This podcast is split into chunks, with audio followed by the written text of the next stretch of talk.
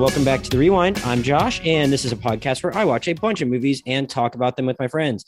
Today, we're finishing our Batman Rewind project, talking about the second and final of Joel Schumacher's Batman movies, 1997's Batman and Robin.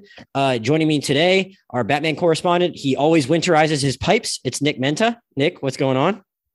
Allow me to break the ice. My name is Freeze. Learn it well, for it is Oh. the chilling sound of your doom. I knew, I, I, I knew you wouldn't disappoint there. And we have an additional guest to finish off this project. He is fresh off surveying his RVO project in South America. It's Daniel Lima. Daniel, what's going on?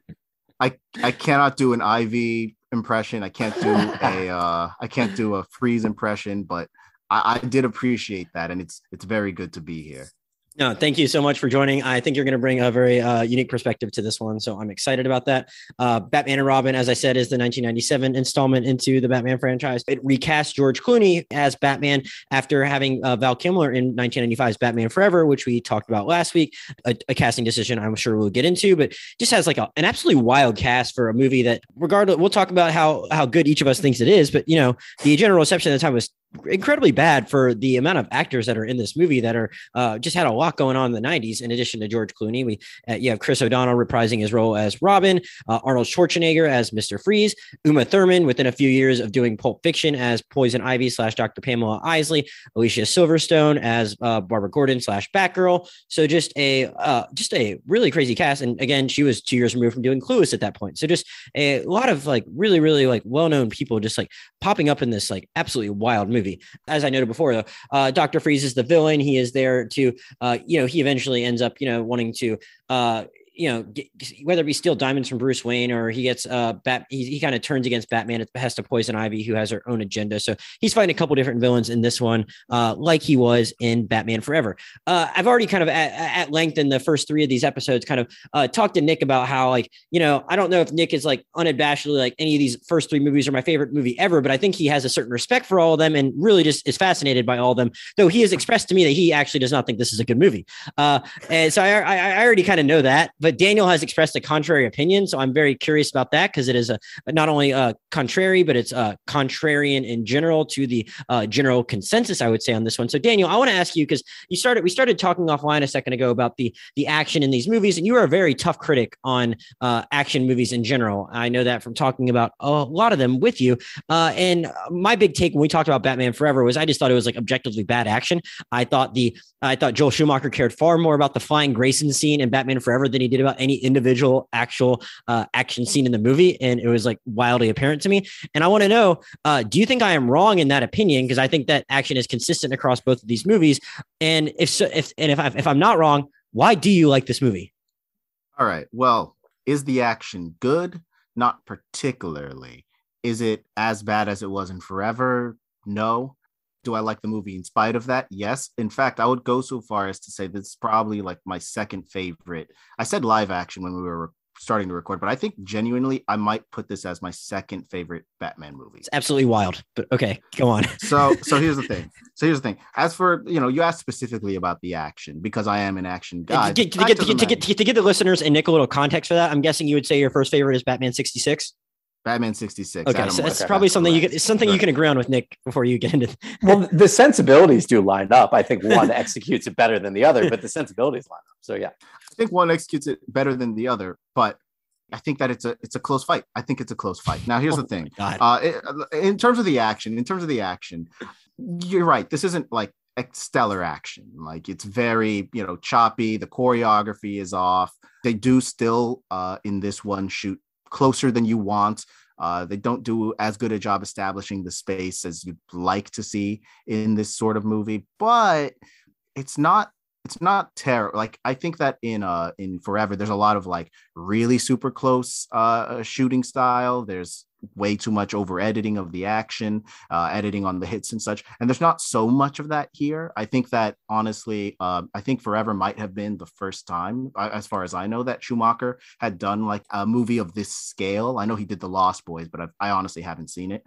So I think that he was kind of just learning the ropes of how to direct a movie like this in Forever. And here he sort of kind of gets a handle of what enough he gets a, enough of a handle to you know establish the space correctly in the way that you're supposed to even if it's never quite stellar but the reason why i can look past that fact is honestly, this is a movie where the action is sort of not paramount. This isn't John Wick, you know, this isn't even like something like a Captain America, you know, a Captain America movie.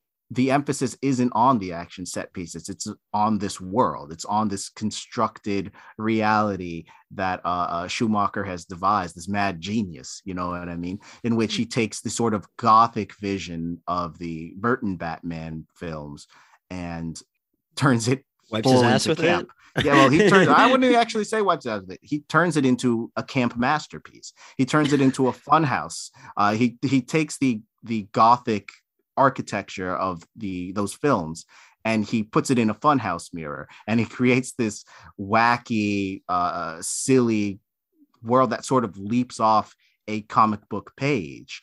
And uh, you know, I think that it's honestly like the most it's most it's the most wholly fully realized vision of gotham and of the batman universe uh, that has been put to film Wow, that's a take. Uh, uh, we, we, we might need to send you. What shit? I, I I forgot the joke. Now I'm gonna edit this out. I thought there was. Did they call it the cool zone or something like that? I don't know. I was gonna say you need to like send you the cool zone to like uh, cool off after that hot take. Uh, Put you in the cooler, I think it was. Cork, yeah, damn it, god damn it, yeah. Uh, Nick, is there something where it's like, I, I again, like you said, it, it's maybe going for some of the sensibilities of '66 does, doesn't get there. A movie that you like, is there like any one aspect of this movie where you're like, oh, I wish they just done that differently? It would have given me a lot more to hang on to. Uh, yeah, so they actually made a direct-to-video animated film with Mr. Freeze as the villain in 1998. Hmm. That's only about maybe an hour to an hour and a half long, and it has Batgirl in it. There's no Poison Ivy, but you can see how the constituent characters are all here. That film, which is produced by the people who made the Batman the Animated Series in the 1990s, is significantly superior in literally every way to this film that they spent in excess of $125 million on. And it's just a direct to video cartoon allegedly aimed at kids. So, like, there's nothing that says you can't make a good Mr. Freeze movie in the 1990s because they did it at exactly the same time. It's just not Batman and Robin. Hmm. I'm guessing that's that's on. Is that on uh, Max? Because there's a lot of the animated stuff on HBO Max. I wish It I'd might be that. on Max. Um, Yeah. which one what's the name of the do you know the name of the the, the called Batman and Mr. Freeze Sub Zero. Hmm. Oh you know i remember it, it- that it is Yes. there. Yeah, it's on Max. Okay, interesting. Uh, yeah, you're and right. so Hour and six minutes. Anybody who's here, if you want to watch a, a good night, late 1990s Batman Mr. Freeze movie, there it is. no i um, say that if you want to see a good you can watch that and then go watch batman and robin because that kills it well, okay. So i mean i haven't uh, seen i haven't seen the animated movie to be uh, clear well- i'm just saying that i like this one Yeah, God, I wish I'd known that. Maybe I would have actually tried to squeeze that in, even though I've had a very busy week. So let me ask you about Mr. Freeze specifically, then, Nick, as someone that, like, I mean, I guess you've seen him in other incarnations. Then I actually didn't mind him, and I did not like this movie. I don't know. I, I guess maybe I got a kick out of it because, like, it didn't it, it it it didn't look like Arnold looks like in most of Arnold's movies. So maybe Oh, I was just typically blue. Or, or bald or somehow looked so, somewhat less jacked. I don't know. Like maybe that was where some of the CGI budget went. I don't know.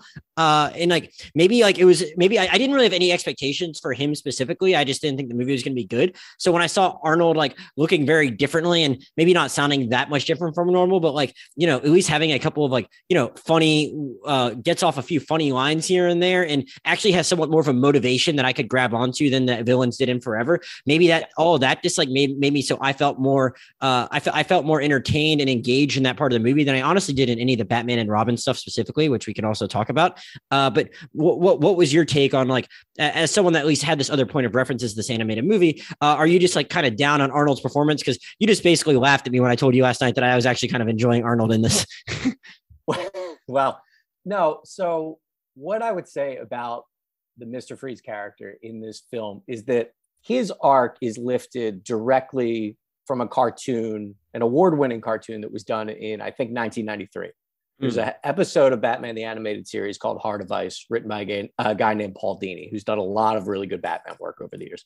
And that's where he sort of created this story of a guy whose wife has been sort of like put on ice, literally and metaphorically. um, and and his, you know, entire reason for being as a person, and as a villain, is to try to get her restored back to health, right? And that's the exact same bent they go for in this movie.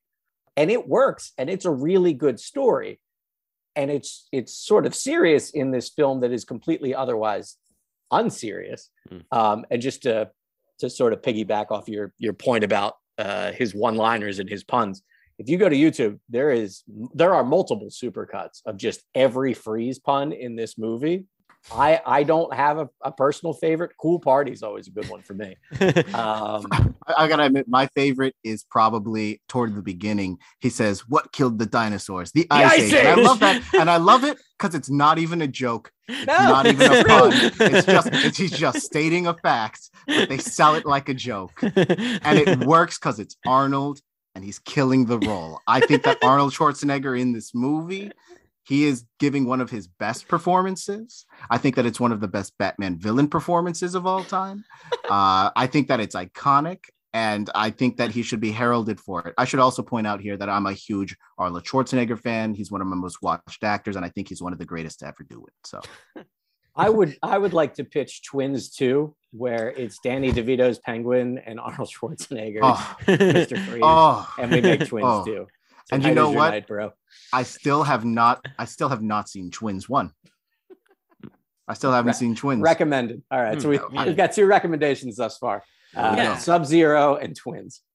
well, there you go. I mean, I, I, I guess so as far as like I, guess you'd you'd seen this other source material, Nick, where you just like you kind of have other uh, more uh, well executed points of reference for um, Mr. Freeze. So I don't know if you have strong opinions on Arnold in general. General, is there a way you would have seen this character uh, working better for you in this movie? Would it have been with a better actor delivering those lines? Or are you not? Uh, are you not uh, inherently against having someone with uh, Arnold's uh, intonation or delivery uh, in that role?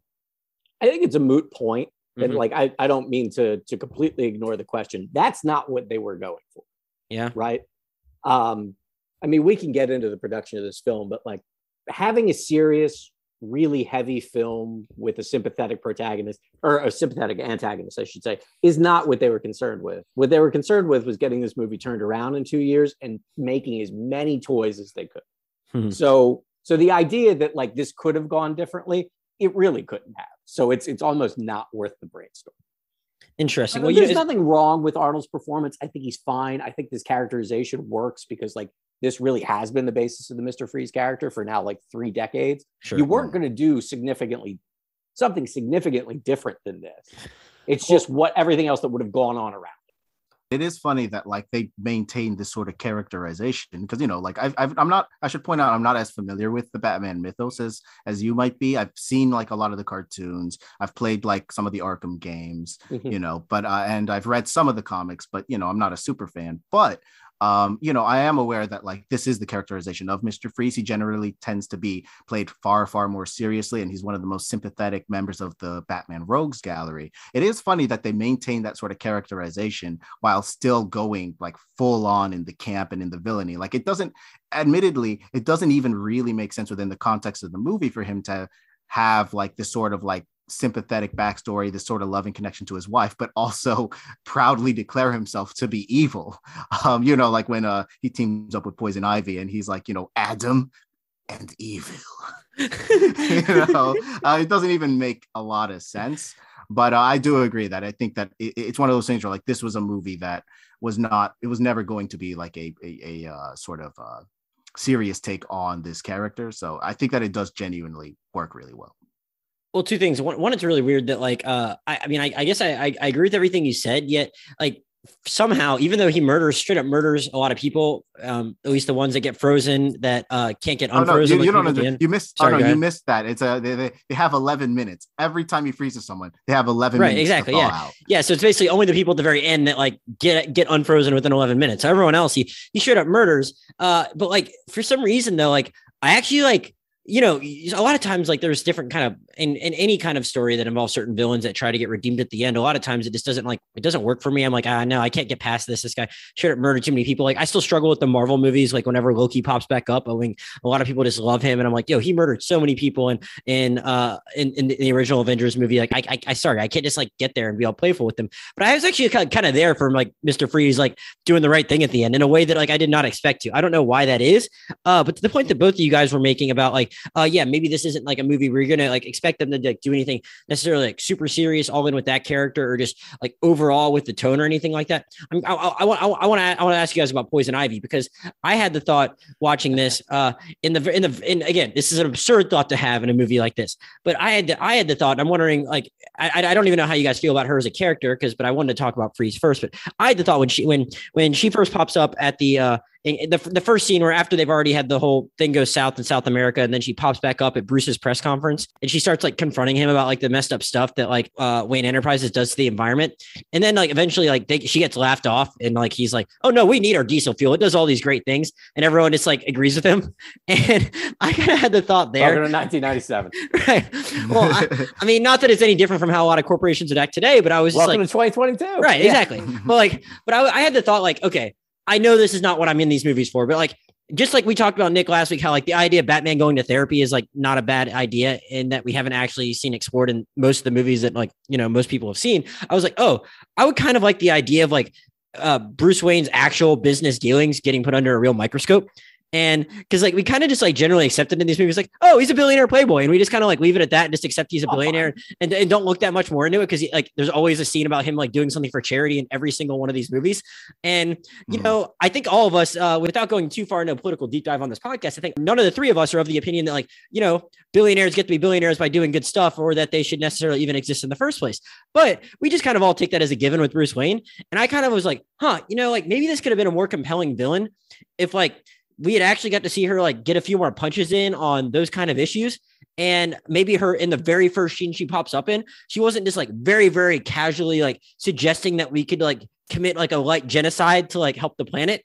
And instead, it just kind of like really weighs the, it just kind of really tips the scales against her. And I was like, man, they just kind of like laugh her she off as like, she fumbles the bag in that one. Yeah. yeah. I was thinking exactly the same thing. I was like, damn, you had him. You had him. You had him. You had him in the first half. plot, by the way, yeah, you, in these films. In sure. four films, we're on our second, like, ah, minor genocide. It's fine. right. So, like, I don't know. I just, you know, it's, it's just kind of wild again because like Uma Thurman, I, I think, I mean, great actress, done done a lot of really good things, and like was coming off of just an iconic role in Pulp Fiction. It's like, man, like either like, and you know, I think well, the other note I wrote down was like she either like uh like really understood the assignment or was just bad, or maybe it's the same one and the same. I don't know, but like it just it just felt like it, I could never get quite on the right wavelength with her as a villain. But I want to know, Daniel, as someone that like really liked this movie, like what did Poison Ivy, Poison Ivy do for you, both good and bad? I do think that she did understand the assignment. Mm-hmm. You know, like she is supposed to be playing up that sort of femme fatale uh, sort of characterization of Poison Ivy. Mm-hmm. Um, admitted, like she doesn't make as much of an impression for me as Mister Freeze, but I mean, who could? Uh, standing next to Mr. standing next to Arnold Schwarzenegger, but I do think that she does play the role very well. I I, I think that um, when it comes to her quips, I think they're just not as not quite as well written. I think mm-hmm. honestly that might come. It might just be. Uh, did Schumacher write this? No, Akiva Goldsman did. And just briefly, this guy is like four years away from winning the Academy Award for Best Screenplay for A Beautiful Mind. That's wild. So like, yeah, yeah. That's funny. That's funny. But like, um, something I noted in Forever is that I don't know. I feel like these movies, uh, in particular, uh, the Schumacher Batman, are kind of they kind of treat the women like crap. Um, like like I remember watch. It's been a minute since I've seen Returns, but when I saw um, um the original Batman 80, 89, like I was like, okay, you know, I forgot who's the love interest in that movie. Kim Basinger, Vicki Vale. I think that Vicki Vale does have like, you know, she's got stuff going on. Like she's a more complicated character, a more complex character than than you might expect from what I vaguely remember. But like here, no, not we're not quite. Uh I don't really. I, I, I didn't necessarily have that take. I thought there was definitely more going on with uh um Mich- Michelle Pfeiffer in Returns than there was with Vicki Vale. I don't know if Nick has a strong take on that, but I mean, well, fair. I respect all photojournalists. Is my fair enough, but like here, I feel like just women, eh, eh, like in Forever, like there's that thing where like immediately the psychologist is trying to have sex with Batman. He yes. jumps away from her, and he his his first immediate response when he leaves the scene is women. So like, um, I, I feel like these movies do kind of shortchange the uh, the the, the actresses in the films. Um, I think Alicia Silverstone does also kind of get that treatment. Um, but uh, you know, I, I, think Uma does as good a job as she can with the material she's given, and she does like she is like really doing her best to sell this shit. Uh, she is she is like you know kind of what's it called marinating in the role. So yeah, I, I did ultimately like her. It's just it doesn't. It, it, there's a bit more of a backwash, I suppose, to the performance. Well, yeah. So I guess Nick, I mean, I, am not going to ask you to go, go uh, just go in your encyclopedia of poison ivy depictions or anything like that, like you like you did for Doctor Freeze. But I'm curious, uh, like, how, I, I don't know if you. I mean, as I was telling Daniel before we started, I know you, you didn't even necessarily. You might have, but you don't. You don't have to rewatch these movies. So I'm wondering, like, if you did rewatch it, like, did anything strike you about it in watching this again, or does that depiction of poison ivy just kind of miss the mark from what you want from that? I mean, I actually kind of want to echo what Daniel said in the sense that. Um, everybody in this movie is doing exactly what they're being asked to do. Sure. Okay.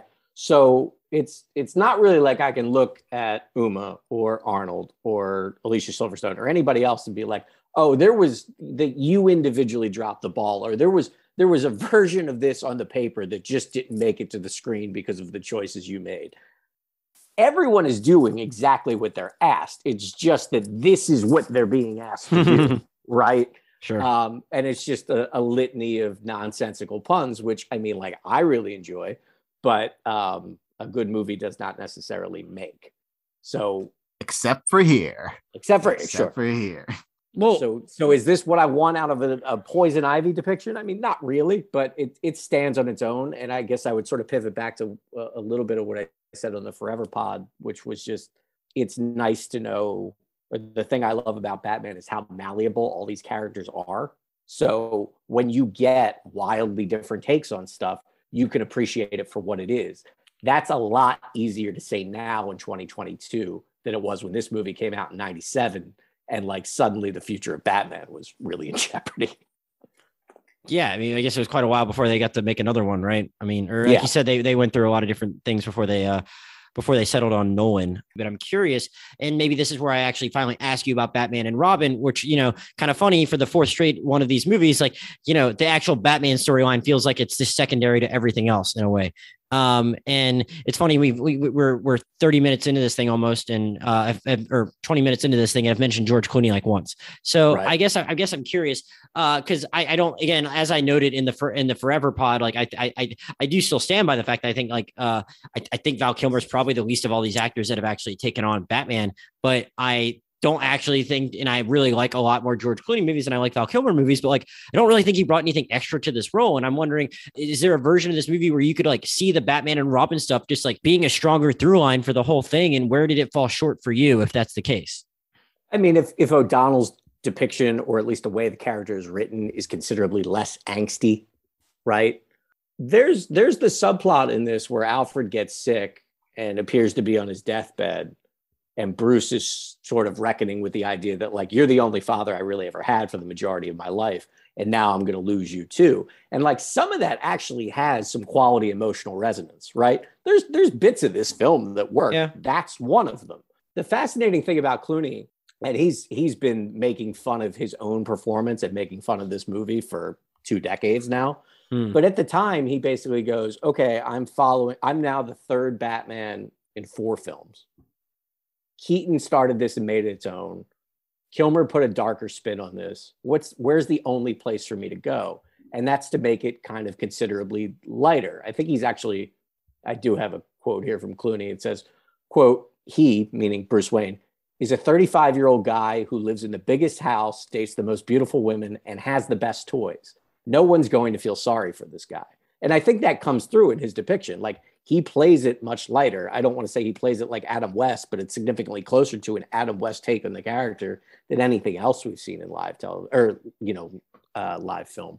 It's weird. It's it's the introduction. I mean, from the second he's on screen, it's off. He just crashes through the window and goes, "Hi, I'm Batman," and like, and then all of a sudden we're playing hockey with a diamond, and like this thing's off the rails five minutes in. But God, that hockey scene, I should have loved that hockey scene. And I even went back and watched it again just to like be like, eh, did I grasp some? Did I miss something there? No, no, we're it's playing like, hockey. They just have they have skates in the shoes that they Beautiful. wear around and run It's around ab- and jump and over rooftops. it is There's fucking ice skates in there, man. beautiful. I love it. I actually, this, honestly, this is where I'm like, okay. When I saw that opening scene, I'm like, all right. So the action does clear up. Like, uh, it's not, still not great. It still has a very like uh, Power Rangers quality, very shot for TV quality to it, but it's still clear. You have a, a clear like continuity. Yeah, it, there's a continuity to. They uh, clearly know, go into space at one point. I I don't want to like we we we probably should have touched on that immediately following the hockey game. Uh, they get, I would say, ninety percent of the way to space. There's a rocket. yeah, and then they uh, parachute down. Well, uh, I'm sorry, They uh, surfboard Mr. down. Freeze. They yeah, they surfboard surfboard. I'm sorry. Yes, I'm sorry. They surfboard down. Mr. Freeze flies down with wings. Um, and they surfboard. I don't know the what the surfboards were for. I don't know what the surfboards were for. They they were they're falling. I don't know what the hockey sticks were for. Well, that was so that they could get the the diamond. I mean, keep up, keep up. Oh, they're they're trying to get the diamond. They're trying to get the diamond from the from the Ice Gang. I love that every time someone becomes a supervillain in these movies, and not just this one, in all these, yeah, they immediately get a gang and a couple scantily clad gun balls for them to, to hang on their arm, every single one. But um Actually, I will say about Clooney. Honestly, like I would have opened uh, opened with Clooney because I actually do quite like his performance in this. I think that he's probably like our our third best live action Batman. like uh like you know like my favorite of course is Adam give me that right? ranking, please.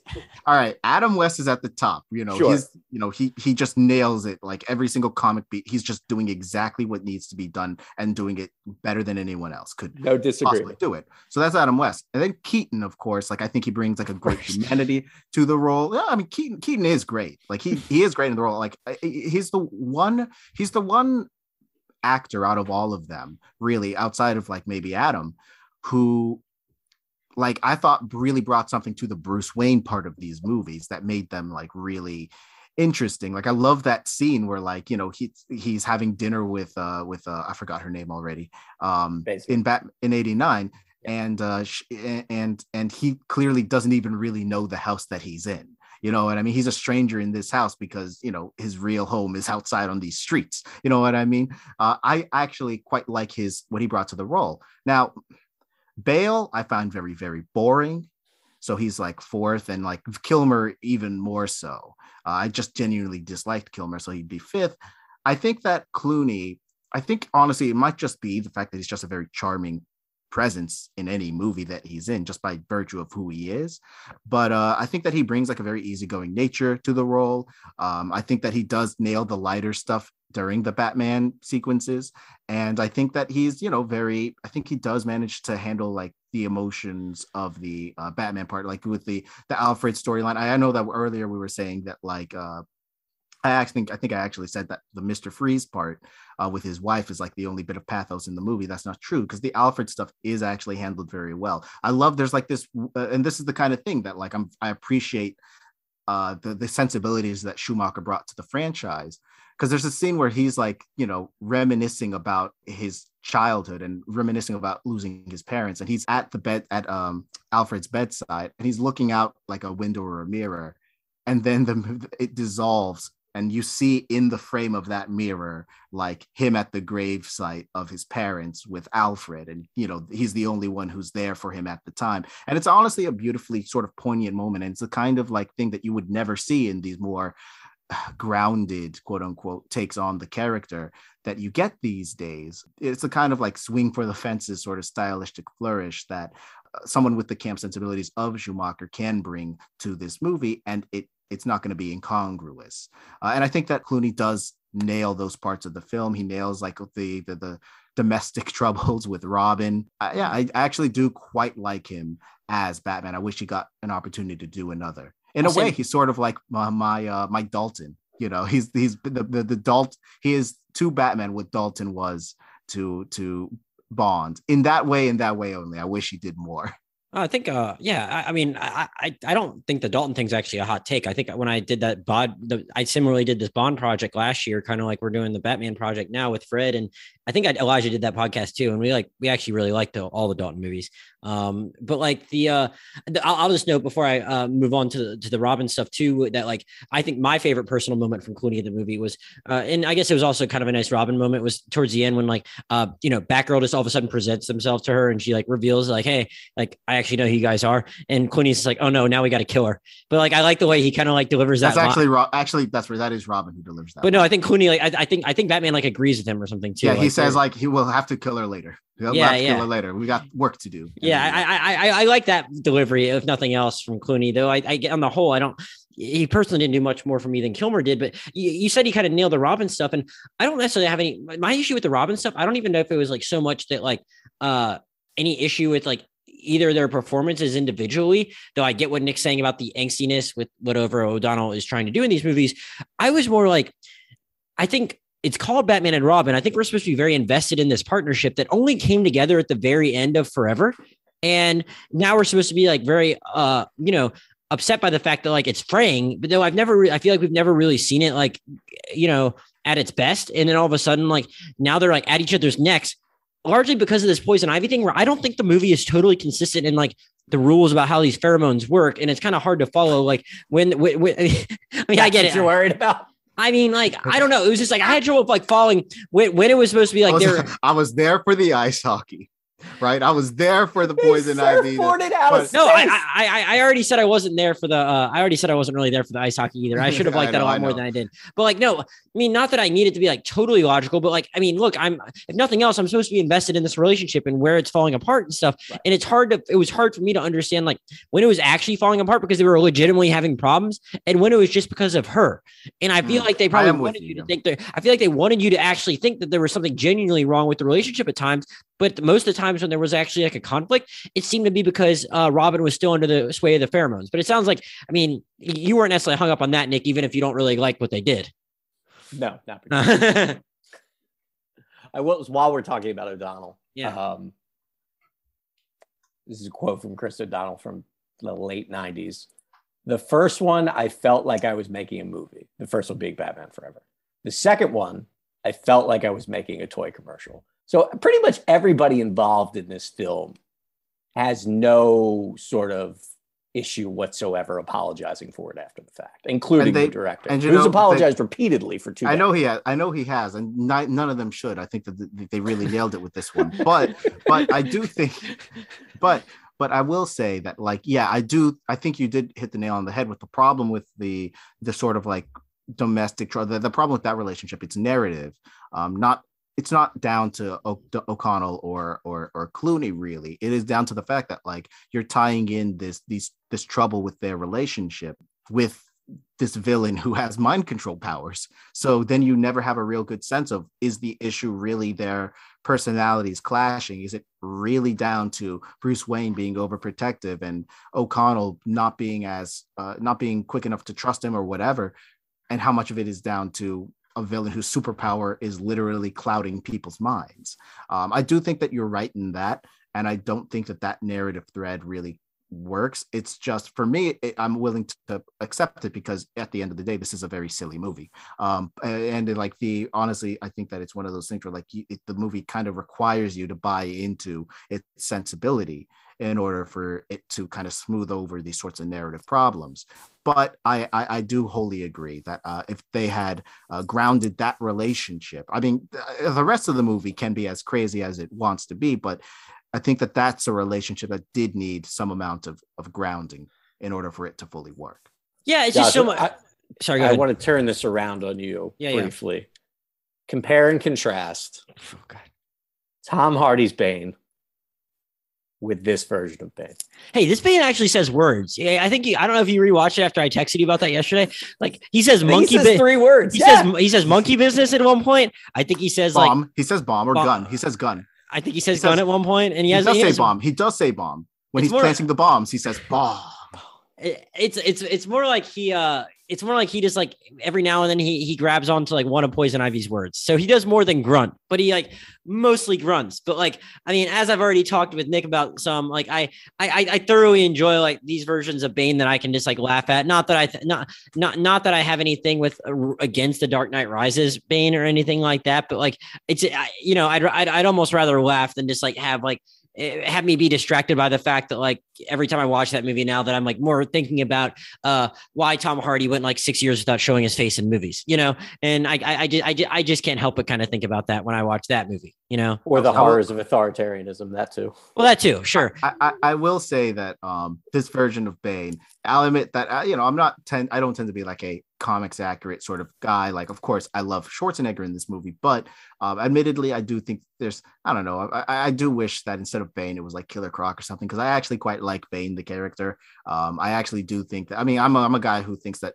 Dark Knight Rises is the best of that trilogy. So, um, you know, that's where I'm at. But, you know, he's there, he grunts. Uh, he he picks things up. He throws people around. It's go. You know, it, it I've, works. I've still only watched the the first uh the first uh, season of the Harley Quinn show on HBO Max after uh Nick recommended. It is my favorite version of Bane. Have you watched any of that, Daniel? I actually still haven't. I've been meaning to because I've seen clips and it seems really funny. I, would be curious to see what you thought of that version of Bane if you watched it. It is probably I, I, I would actually agree with Nick. It's the best version of Bane, though. Uh, if you do watch it, just don't expect anything like the uh like the Bane in uh Dark Knight Rises. Uh, but like I I don't know. I I perfectly I, I was perfectly content with this presence here, even if it kind of reminded me already of something I had seen before since I've uh, relatively recently watched that Harley Quinn series. But uh, it just just like a welcome addition. It's like I you know I, again I'm getting hung up on certain things, but like I don't even really get hung that hung up up on the fact that like uh he, he's just there. And we just have to accept that like he'll get talked into anyone by like just being their being their lapdog. And I'm just I'm just like fine with that. It's kind of funny. It's whatever. It didn't it doesn't take away from anything like all that much. My my qualms are with like just about everything else in this movie for sure. I guess the next thing I would ask about then because like I mean I was kind of gonna ask about like what uh uh what Poison Ivy did and kind of like actually uh put her her plan and how it puts into motion. Again, I feel I feel uh I feel like it's a fool's errand to ask you guys to like too deeply analyze any of these story choices, but uh Daniel, what did you actually think of like how uh how she ultimately kind of like and uh, I don't know unites uh with uh with Mr. Freeze aside from the Adam and Evil line what did you ultimately think of like just how this movie kind of converges at the end and resolves itself I mean on the one hand it's incomprehensible but I'm guessing you found some stuff to enjoy Oh, I mean, what I found to enjoy was the experience watching it. It's incomprehensible. Yeah. I genuinely, I genuinely don't don't understand what exactly the, the villainous plot was. Um, I know that I I mean I know that Mr. Freeze wanted to like freeze Gotham because he wanted to hold the city ransom so that he could like you know complete the research on his wife. I don't remember how how a Poison Ivy ties into it. Like she well, goes like, and she asks like, "Hey, do you want to team up?" Well, and that like, first that first scene that I told you guys about, her whole thing was just that like, look, you need to take care of the environment, or else like all these other evil plants are going to come devour you. And uh, if the environment isn't strong, and they're like, no, Batman's going to protect us. So her idea was, I think that you needed to kill Batman so people wouldn't rely on him to yeah, protect but, them, and but, they would but, want the environment. Global warming, we have yes. to kill but, yes. but, the problem, but the problem is, she teams up with Mister Freeze. Now, if she teamed up with Firefly, I'm like, whatever. But she's teaming up with the guy who's going to create an inhospitable environment for plants too. Like, should be iguanas falling gonna, from the trees he's gonna freeze the world. Plants can't grow. She's almost they're almost all tropical plants. Like they're not gonna grow if you. I it made. I was watching the scene where they team up, thinking these thoughts, and you know what? The fact that I couldn't answer it, and the fact that the movie couldn't answer it, I love it. love it. In fact, it made it better. It's it's goofy. It's dumb. Let's just let's just leave it at that. I'm like, yeah, perfect. I should point out. I know that I, I've implied it already, enough, but I should I should state it that I am, you know, I'm not a huge Batman guy, like I said, but you know, I am a little tired of the fact that Batman always has to be like serious these days you know like uh i think it's the same sort of take outside of like the schumacher films um, this same sort of take on the Batman character has been kind of the de facto portrayal of him since like the since like the the the, the dawn of like the dark age of comics since the like uh what uh the Dark Knight Returns since like the Killing Joke you know since like the late 80s uh, this is the only take on batman that people are willing to like buy into um, outside of you know schumacher there was i think brave and the bold and uh, a couple Adam West animated movies made before he died.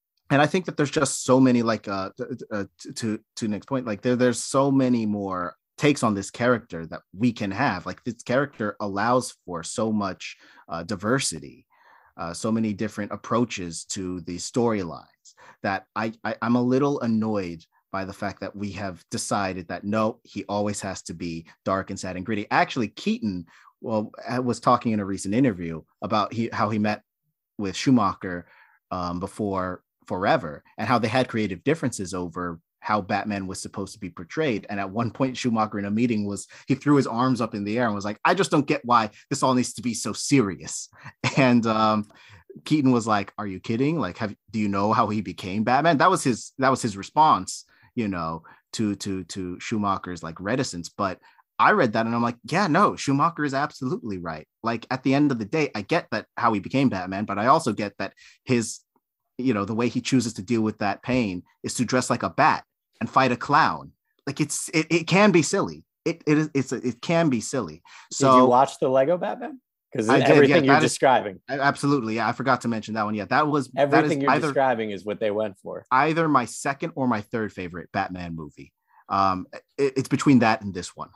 So uh, yes, I do appreciate that this is a movie that, like, you know, at the end of the day, it is just going all in on the silliness, all in on the camp. And yes, of course, it is at the end of the day meant to sell toys, but I don't think you can argue that there isn't, you can argue whether or not that vision is good for Batman or good for the character, whether it fits, whether it all coalesces into a in, in, into a satisfying way. But you can't deny that there is a a very coherent like vision to how they're going to approach this world and these story and these characters. Like the fact that we're talking about like you know he's skating down like a block of ice he's skating down dinosaurs they're sailing they're surfing through the wind you know uh like it is goofy it is silly uh, it is loud and obnoxious and and I, I, I love it for it I love it for. Well, I think an interesting question to pose in light of uh, uh, your soliloquy there is the fact that, like, I think uh, Nick likes Nick likes both versions of these movies. I mean, like, Nick is a big fan of the Nolan movies, but like, Nick also adores uh, 66. So I'm wondering, uh, like, but you're also like very excited about the Batman, a movie that we have been talking about for literally over three years. I'm wondering, like, uh, do you when you hear someone like Daniel make an impassioned plea for these movies to get, get to, for these movies to get back to goofiness? Uh, what do you think when you hear that? Given that I know you're very excited for, uh, you know, the Dark Knight meets Seven or whatever we're about to get. Right. Um, I'm really grateful that Chris Nolan came along and made this a laughing matter again. Like we can laugh about Batman and Robin now in a way that we we really couldn't for like eight years, right? Because you have to consider when this movie bombed. This was the only active superhero franchise at the time. Like the Reeves Superman was done. Raimi's Spider-Man had not come along. They had not launched the X-Men yet. So like when Zack Snyder makes like a sort of controversial and or bad film in 2017 no one really doubts that like Batman is coming back. No one doubts that eventually we're getting another Superman film. That was not guaranteed in 1997. So, mm. like, now we can accept all this stuff for what it is because it's so varied. We can like Adam West on its own terms. We can like Tim Burton doing a weird Tim Burton movie. We can like Joel Schumacher doing Gotham on LSD. you have the benefit of enjoying this stuff because somebody else came along and bailed it out and proved that it was economically and critically viable again. Like that wasn't the case. So I hated Batman and Robin for years because I was convinced that it's submarine the character. And like that was what was left in people's minds. You say, like, I love Batman. You're like, that weird movie George Clooney and Chris O'Donnell. You're like, no, no, no, no. Wait, Batman can be taken seriously. But Batman can be taken on its own terms across a variety of mediums, right? It's just that we needed to move beyond this to get back to something that worked to be able to appreciate this for what it is. But well, well I would say that a it does. I would say that a it does work. But beyond that, I do wish that I, I, do I hope. Would, I, I, okay, Warner Brothers and and audiences roundly reject that.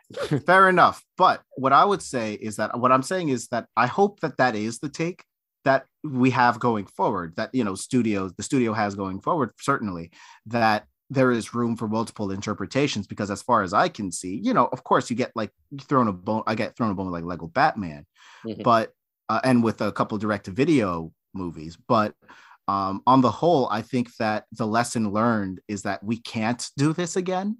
I think that I think that I don't know. Like I get the sense that people are reluctant to see another Batman that takes things as you know not seriously as the Schumacher Batman, as Adam West Batman, and I'm I'm hoping that in the future we get multiple interpretations rather than just getting darker and darker and darker. I mean, we've gotten we've gone from treating Batman like a crime thriller to you know the the dark vision of of of uh of Snyder of Batman Batman the murderer to to uh to Batman meets meets seven. And of course like I I do kind of expect the next one will be good. I like Matt Reeves.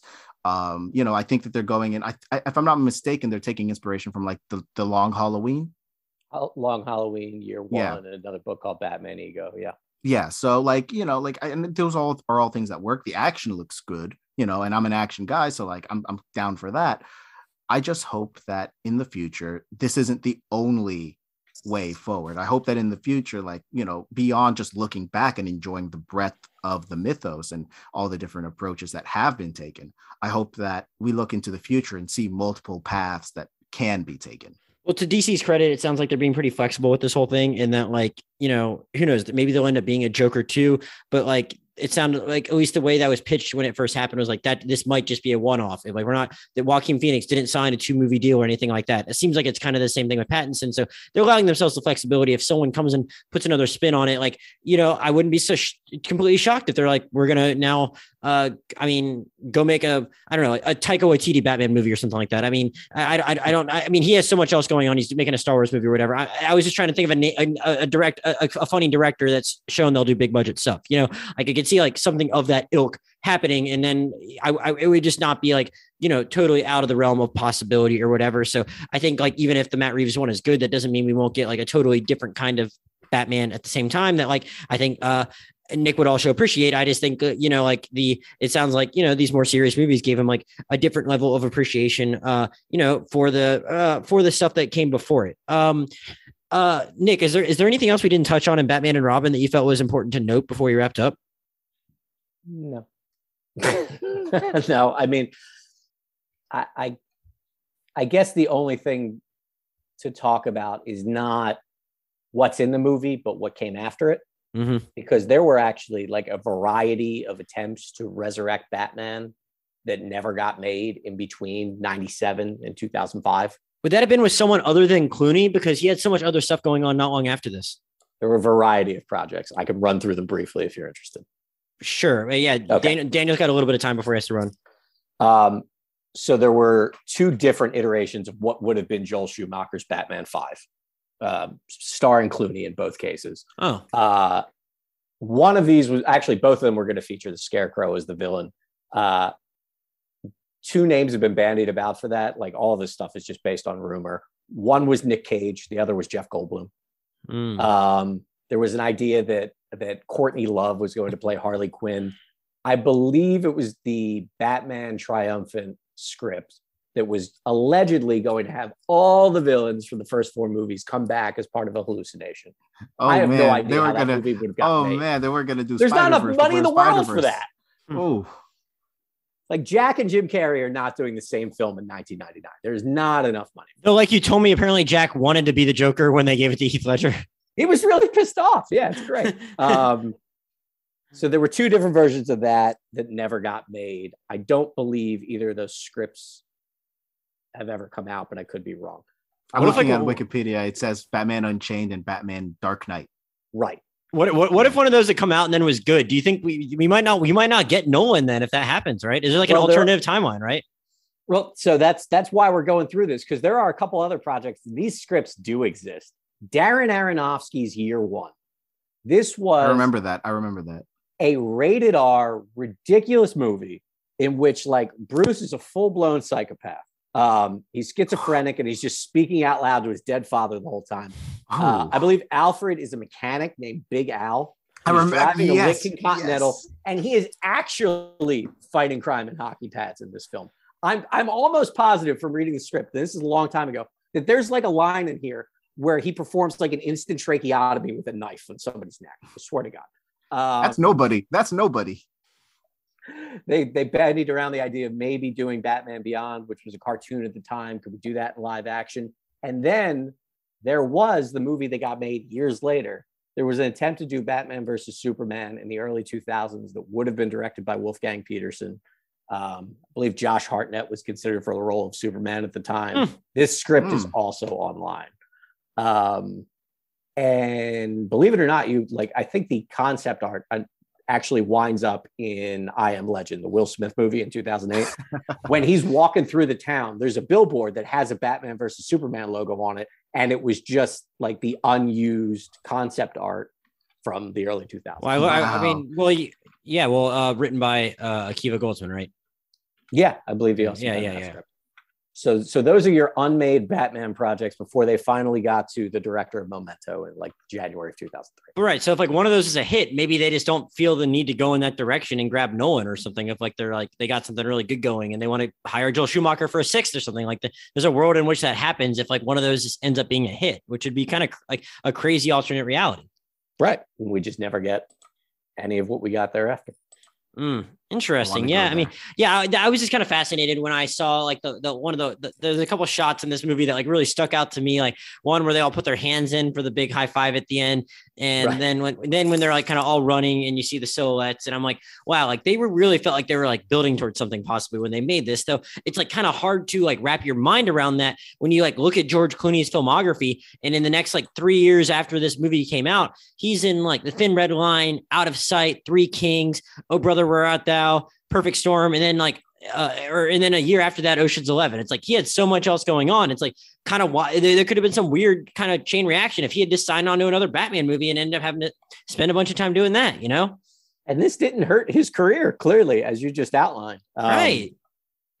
And whereas, like, did we ever? I mean, I, I don't feel bad for Chris O'Donnell. Like the dude, I I like looked him up the other day. I'm like, I think he's in something, isn't he? Like, he's like on some network thing. He's yeah, CSI, he's CSI. Yeah, he's like NCIS, CS, right? NCSI Los Angeles probably like making like gobs of money, like so much yeah. money because he's been on it for like 13 years and it's probably all sorts of syndicated. So good for him. But like, yeah, it's it, you know he wasn't really heard from in movies again. Whereas like it, it all worked out. Uh, uh, uh, I'd say okay for uh, George Clooney and uh, Uma Thurman. Uh, uh, yeah, those kids so, made it. Those kids yeah. Daniel, I, I know you, I know you again, unlike Nick and I, like quite enjoyed this movie. So I want to give you one more chance. Is there anything else I didn't ask you about, or any other uh, parts of the movie that you thought were particularly fun for you that we didn't actually end up talking about?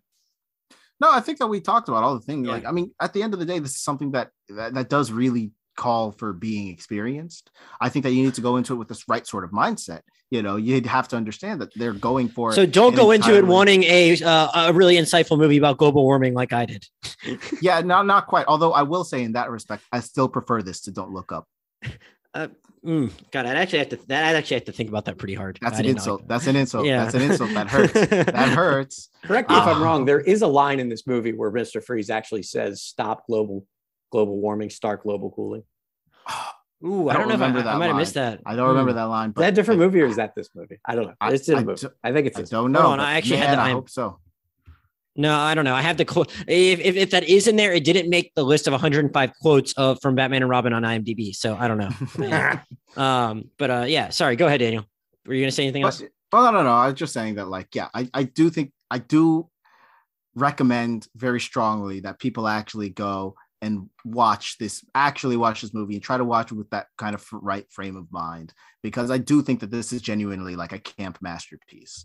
Uh, i think it's one of the best movies of the 90s i think it's one of the best superhero movies ever made and i think it's one of the the oh best oh god. works in the batman universe. All right. Quick uh, correction for me. That was actually the penguin in, in batman returns. Ah they missed an opportunity missed an opportunity for Still, a callback. Ahead of its nice time. Callback. I mean, global warming was barely a term in 1992. So, uh, yeah. uh good, good, good on them for being ahead of the t- time there. Um, okay, guys. Uh, again, like I, yeah, I didn't really like this movie. I don't really have much to add. Uh, I, I do I, have I, a final thought. Yeah, yeah, yeah. Uh, it is 10:08 on Tuesday, February 8th, and Ben Simmons is still a Sixer. Oh, god damn it! Uh, I do yeah, have a final thought. I, I also do have a final thought. Yeah. Billy Eichner should be the next Batman. I think that he's perfect for the role. I think he can match that camp sensibility that the character needs right now. I think that honestly, like I've seen him handle dramatic stuff pretty well at this point. Billy Eichner needs to be the next Batman. Not for nothing, he was the best part of the uh the Lion King CGI fest that they put out on Disney a few uh, Disney put Yeah. out in 2019. So What an audition. Um okay that's that, that's certainly a thought. And you know there might we might we honestly though like if robert pattinson's like i want to go do other things like we could be have we could be within a year of an announcement from like another batman. I'm sure they're gonna like have some other kind of batman movie in the works. And if robert pattinson just wanted to do a one and done as it seems like they might have promised him the option to when he first signed on like we might be within a year of getting another batman. Who knows what direction they'll go in with that but uh i i, I guess we'll see. Um all right uh I guess uh, within a week of people listening to this, they will probably be hearing a podcast about, or maybe two weeks, depending on uh, scheduling. They'll probably be have, hearing a podcast on uh, Nick and I talking about the Batman. But uh, Nick, is there anything else you want to recommend to people, whether it be something you think is worth checking out, like uh, before they see the Batman, or just anything else you've been watching recently? Anything else you want to recommend before we sign off? I will always recommend The Lighthouse. Watch The Lighthouse. Okay, interesting. Yeah, I, I, I forgot you told me you had caught up on that, Nick. You're doing your Pattinson homework. Uh, Yes. It's an interesting recommendation. Uh, very, uh, uh, just a, a wild movie for anyone that hasn't seen it. Uh, but like, it's certainly worth checking out. I'd also, I guess, if we're doing the Pattinson thing, watch Good Time Mhm. uh, by the Safdie brothers, who also did Uncut Gems. I will say that I enjoy Pattinson's performance in it more than I enjoy the movie itself. Uh, but it, I like imagine taking the anxiety and stress of Uncut Gems and removing any of the constituent humor. and adding That's- in like That's a good just a- time. and adding in a just a, an insane score. Um, that Yeah. like just doesn't like this grabs you by the lapels and doesn't let you go. Uh, Daniel, uh, I mean, do you have anything you want to recommend that you've either been uh, watching recently or anything else that you want to bring to our attention? I know you're, you know, watching a bunch of stuff as always. Well, I haven't been watching that that much recently, but I did run through the first season of Reacher on Amazon Prime, Hmm. uh, which is you know like an adaptation of the the, the books, the the Jack Reacher books, uh, previously adapted into those Tom Cruise movies. This one's closer to the character, from what I hear. I've never read the books. Uh, he's very large and very strong. Uh, he walks into a town, gets caught up in a murder investigation. He kind of just bulldozes his way through this criminal conspiracy. So much of this show rides on the fact that this is a very large man. There's a very big man. He's very huge. He's very strong, and he doesn't fuck around. Like so much of the move, the the show is just that. That if you're willing to key into that and that sort of 90s action or 80s action hero sensibility, uh, you're gonna be in for a good time. The actual conspiracy, eh, but the but the action is good. It's got a good sense of uh, personality to it. I actually did quite like it. And as for movies, I will say that I rewatched uh, Ninja in the Dragon's Den, which is a 1982 uh, martial arts film. Uh, it stars Conan Lee, Hiroyuki Sanada, Hwang Jang-lee, like three of the greatest to ever do it. Um, and it's just got some of the craziest choreography you'll ever find in a movie. There's a fight scene on stilts where they're actually like doing flips and and you know flying through the air on stilts. It's incredible to see. Uh, and it's like 90 minutes long, and you can find it on YouTube. That's Ninja in the Dragon's Den. Well, I'll recommend. My Korean. I'll recommend a movie from East Asia that is twice as long. I saw I saw Drive My Car on Sunday. I drove Oh, you to, did. I, I- yeah, I messaged you about it. Yeah, if you if you had been like, hey, I'll drive down, I would I would have gone with you, but you never messaged me back. So Damn, I didn't see it. My bad. yeah, yeah. Well, I mean, I it, it, it came to my it's it stayed in my Fort Lauderdale theater for like a week longer than I thought it was going to. Like they they had it messed up on their website. They made it seem like it was just a Friday thing, and they kept it for another weekend. So I drove down to like fifty mile or fifty miles down to Fort Lauderdale, or and actually like sat through it on a Sunday night. And uh, I mean, I'm gonna have a podcast on it now, like in the next two weeks, because it got nominated for Best Picture. Which I mean, like you know, you don't see that every year where a foreign film like that a foreign language film breaks through in Best Picture, like Parasite did. So uh, I mean, I, I, think actually, that's I actually did tell Lubin that I thought that this was going to make it. Yeah, well, it- so, so yeah, it did, and I mean, I, I, I'll, I'll confess to saying I, I wasn't necessarily as blown away as I hoped I would be, given the way I'd heard other people talking about it. But it's still like very good and very worth checking out. And even if like a, you know, it might not seem like eh, like just like a a three hour uh, a three hour Japanese movie about grief and you know over and just like kind of persevering through life and uh, uh, is is maybe not your thing. It, there's certainly more to it than that, even if that might be the surface level pitch you're hearing. But if a theater near you has it, you should just go see it because uh, like you should support your local theaters, like actually taking a chance to get movies like that because maybe the next one you'll like even more. And I'm glad I went all the way down there to this uh, movie and theater in Fort Lauderdale called the this Gateway Theater in Fort Lauderdale. Like has it and like has like gets a couple of the popular stuff, but gets one other thing. And it's like, okay, it's cool that you devote one of your theaters to something that like a movie that is so long and foreign, and but it's so long that like you're gonna have like less time for different showings than you are for like other movies that are like two hours to an hour and 40 minutes long. So I think it's cool they got it. Drive My Car is like and, and like, yeah, it is kind of slow for three hours, but like it builds toward towards a couple of like very powerful scenes that are some of the most memorable scenes uh, from the year in movies. So not an undeserved Oscar nomination. And it also got in in like director and writing and uh, obviously a foreign language film where it's probably going to win. So uh, just uh, definitely worth checking out if you have the chance. I'm sure it'll be on demand at some point before the Oscars, but if you see one of your theaters has it, I recommend doing that. Uh, Nick, before we sign off, any uh, any anything else you want to plug personally, social media, anything like that? I would like to trade Ben Simmons. Okay, there you go. If uh, uh, you can probably you can probably I would, find I would like to plug trading Ben Simmons. Yeah, you could like we, uh, the, the the trade deadline will have passed by well, well past by the time people are listening to this. So if you're listening to this on like February like 27th and Ben Simmons is still a Sixer, just send out a prayer for Nick and his well being. Uh, you control me at Nick Mental on Twitter. Yeah, there you go. Uh, Daniel, anything you want to plug your Letterboxd or anything like that? Yeah, Letterboxd Felonious Funk. You know, where you can find me. And there you go. As usual, I'm at Josh Jurnovoy on Twitter and Letterboxd. That's J O S H J U R N O V O Y. Letterboxd for uh, my uh, month late movie reviews, where I will link, also link to the podcast, and Twitter for movie takes, but also me probably complaining some about the Sixers like Nick. The podcast Twitter is at Rewind Movie Pod. Podcast emails the Rewind Movie Pod at gmail.com. Send any feedback that way. Like I said, coming up next, we're probably going to have that podcast on uh, the Batman, I would think, though. I think uh, at that point, like depending on like where I've like gotten with like putting out the remainder of the 2021 releases. Uh, that might be time. I, I, might be holding an episode that I will be doing uh, with Daniel on the glorious return to movies for one Channing Tatum in a movie called Dog. So I'm uh, very much looking forward to that. And uh, yeah, so everyone, thanks to you all for listening, and we will see you next time.